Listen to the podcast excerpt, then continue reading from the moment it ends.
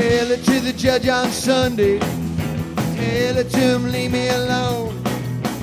Tell it to the judge on Sunday. You can call him at home. Welcome to Torts Illustrated, Episode 1. I'm your host, Marie. Wait, disclaimer time? I am a lawyer. I am not your lawyer. This show is for fun, and we here on Torts Illustrated do not dispense legal advice. If you want legal advice, hire a lawyer.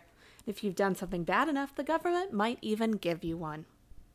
Okay, now, welcome to Torts Illustrated, where we discuss all things weird and wacky in the law from old England to today. Since this is our first time together, let's talk a little bit about the format of this podcast. Every week, if you join me here, we'll be talking about some sort of weird, wacky, and wonderful concept in the law. Because I get a little tired of the sound of my own voice, we'll probably have a fair amount of guest stars. Some will be lawyers, some might just be lay people with questions, comments, or concerns. Either way, I think we're all going to learn a lot of fun stuff. And generally, we're going to be doing it just the way that you do in law school, through court cases. Except here, we're going to take the filter off and we're going to only get into the weirdest and most fun stuff we can find. Since this is the first episode, I'll start you off with a little information about your host. I'm an attorney from the great city of Chicago. I studied creative writing and history in undergrad, which I'm sure, as many of you know, isn't a great way to get an actual job. Since I like to eat, I went to law school. And what I discovered is that the practice of law on a day to day basis is kind of boring, but the law itself is completely bonkers.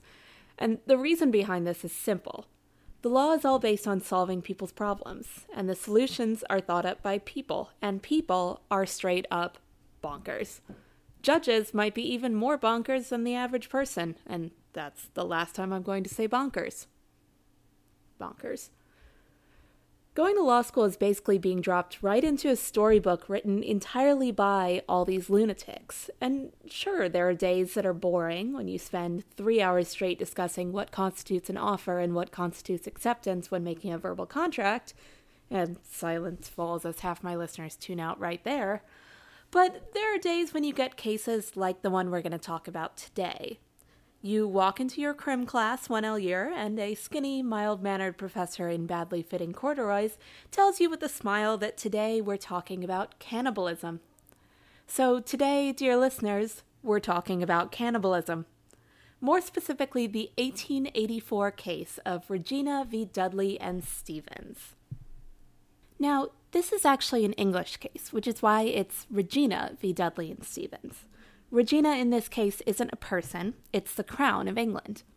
Similar to U.S. criminal cases where the state brings charges, like one you might know, the people of the state of California v. O.J. Simpson. But what did Dudley and Stephens do exactly, and where does cannibalism enter this story?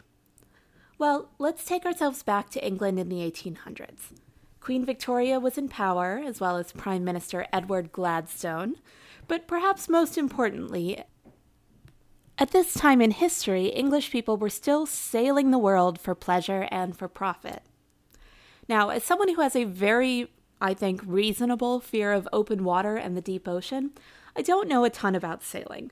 But what I do know is that it is a dangerous, horrible thing that can definitely go wrong. We've all seen Titanic, we know what happens there. Remember that. We're going to come back to that. So, in 1883, an Australian man named John Want bought an English yacht. Like all fancy boats, this yacht had a name, the Mignonette. If that's not a pretentious yacht name, I don't know what is. Well done. The problem was, John Want needed his yacht to get to Australia, and the Mignonette was really only made for short voyages, so it wasn't exactly equipped to sail all the way from the UK to Australia. Despite this, John Want managed to get a few brave and or really stupid people to sail the Mignonette across the open ocean for him. Tom Dudley was hired to captain the ship, an experienced sailor, and he was accompanied by three people Stephens, of Regina v. Dudley and Stephens fame, Edmund Brooks, who will not be especially important in this story, and a 17 year old cabin boy, Richard Parker. Now, in a wildly surprising turn of events, our crew ran into some bad weather and the Mignonette sank. Shocker. So Dudley, Stephens, non criminal Brooks, and the cabin boy are left adrift in a tiny lifeboat in the middle of the sea with no rescue in sight. Now, just in case you can't imagine exactly how horrible this situation was from my description, let's take a quick read of the facts from the case. In this boat, they had no supply of water and no supply of food, except two one pound tins of turnips, and for three days they had nothing else to subsist upon. On the fourth day, they caught a small turtle, upon which they subsisted for a few days, and this was the only food they had up to the twentieth day, when the act now in question was committed. On the twelfth day, the remains of the turtle were entirely consumed, and for the next eight days they had nothing to eat. They had no fresh water, except such rain as from time to time they caught in their oilskin capes, and the boat was drifting on the ocean, and was probably more than a thousand miles away from land. Yikes. So, as we can tell, these guys were in a pretty bad situation. And having started small with some turtle murder, Dudley and Stephens now turned their very hungry eyes in a different direction towards the cabin boy. You see, poor Richard wasn't doing so well. He was actually in and out of consciousness in the bottom of the boat. And Dudley suggested that if he wasn't going to live anyway, they might as well kill him and you know, have a little snack, maybe keep themselves going. Brooks objected, but he was eventually overruled. According to the facts of the case, Dudley went to the boy and, telling him that his time has come, put a knife into his throat and killed him then and there. And the three men fed upon the body and the blood of the boy for four days. Now, in a case of really poor timing, only four days after killing the cabin boy, they were picked up by a passing ship. Now, this particular fact isn't in the case itself, but I do love the sensationalism of it. One of the sources I read said that they were found with human flesh under their fingernails and the remains of Richard Parker strewn across the bottom of the boat. So just take a brief second to picture sailing up on your boat and coming across that. Pretty gross, but I'm sure they were glad they were rescued anyway.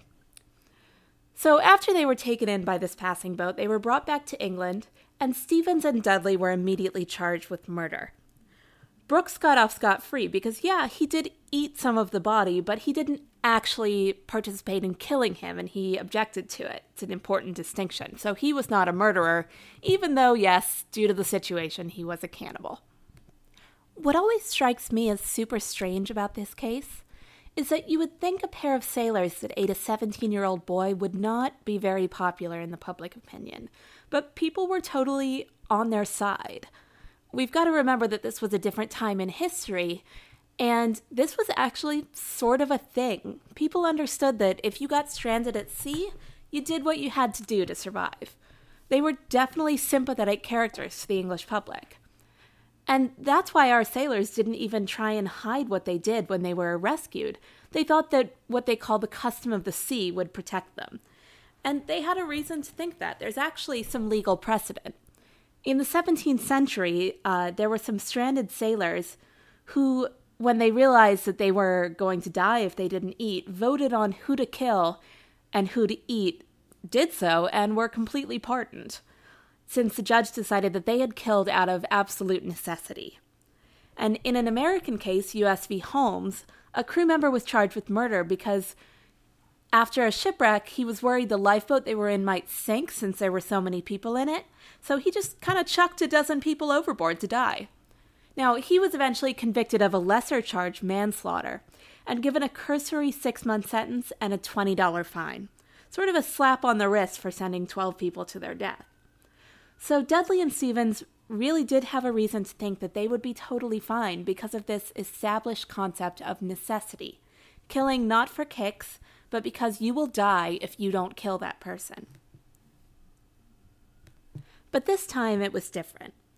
Leading up to this case, the English legal system had actually been trying to codify its criminal laws, basically define standards in written laws that courts could follow, and they really couldn't make up their minds on whether necessity was actually a good excuse for murder and, in this case, cannibalism. So, both the judge and the prosecutors in this case saw this as a big opportunity to use the common law, or law created in courtrooms, to settle this matter once and for all. And they got a little too excited. The original judge actually wanted to convict so badly that he completely steamrolled the jury, did not give them a chance to rule, wrote a special judgment that they just had to agree with with silence, and when some of them objected to parts of it, ignored their objections, and then finally actually altered the legal record when he realized that he had gotten some of the facts wrong in a way that really didn't help him out. So, after all of this came to light, the case was retried, and it fell to a panel of judges to decide is necessity actually a justification for murder? In the end, their answer was no. Necessity isn't an excuse in a legal or a moral sense. In fact, the court's decision seemed to hinge on the moral judgment more than the legal one. Listen to this passage from their opinion. To preserve one's life is generally speaking a duty, but it may be the plainest and the highest duty to sacrifice it. War is full of instances in which it is a man's duty not to live, but to die. The duty in case of shipwreck of a captain to his crew, of the crew member to the passengers, of soldiers to women and children, these duties impose on men the moral necessity not of the preservation but of the sacrifice of their lives for others, from which in no country, least of all in England, men will ever shrink.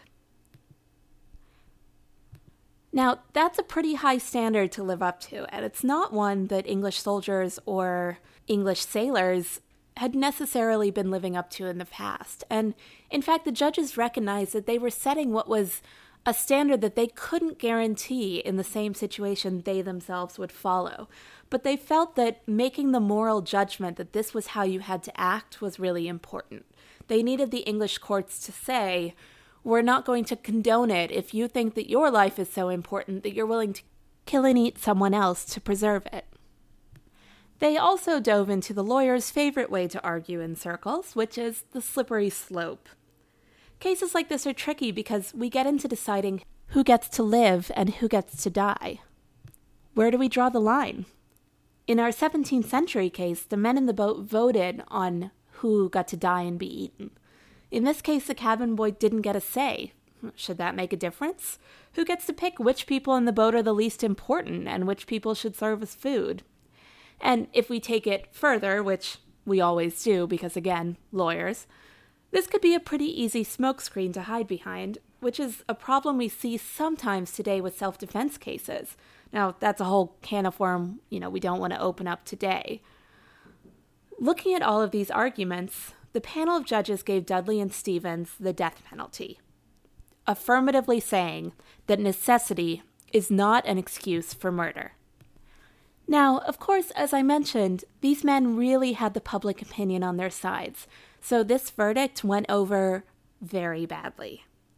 Dudley and Stephens were actually given a royal pardon, and in the end, they only served about six months of their sentence. But Dudley and Stephens themselves aren't really the point of this case. The point is, at least for our purposes here, that our common law, which is the law we develop based on cases, is not a clear cut linear thing. And you'll see a lot of people portray it that way, especially an armchair lawyer on a Facebook argument. But perhaps a better way to think of it is sort of a wobbly, badly constructed pile of rocks. Each case decided on a concept like necessity is thrown on the pile, and then we decide our future cases based on what kind of shape that pile takes. So cases like this one seem crazy. I mean, we're dealing with two people who ate another human being. But it's about more than that. It's more than just a, uh, a cautionary tale against sailing and snacking on cabin boys. It's actually a component of our common law and something that shapes the future of our legal cases, and not only our cases, but our behavior. Future sailors can think about this decision and tailor how they act in scenarios. And this is the case with cases that aren't, you know, about big crazy things like cannibalism. It's how we shape our society and what our values are. And for me at least, this is the fun part of learning about the law. You learn enough of these tiny little rocks, and you start to see how the whole pile comes together and how its shape is more intentional than you thought. Hopefully, that's what we'll do here together every week. But, you know, hey, if you're not into that, feel free to just tune in to hear a bunch of crazy stories about the weird shit that people do, like eating each other. On that cheerful note, that's it for this week. Next week, we'll be discussing a case called Nix v. Hedden that will show us how words really mean nothing. If you've got cases you'd like to hear about, or just want to tell me that this podcast is terrible, you can email me at tortsillustratedpodcast at gmail.com. Again, that's tortsillustratedpodcast at gmail.com. Until next week, this has been Torts Illustrated. I'm your host, Marie, asking that when you kill all the lawyers, please spare me.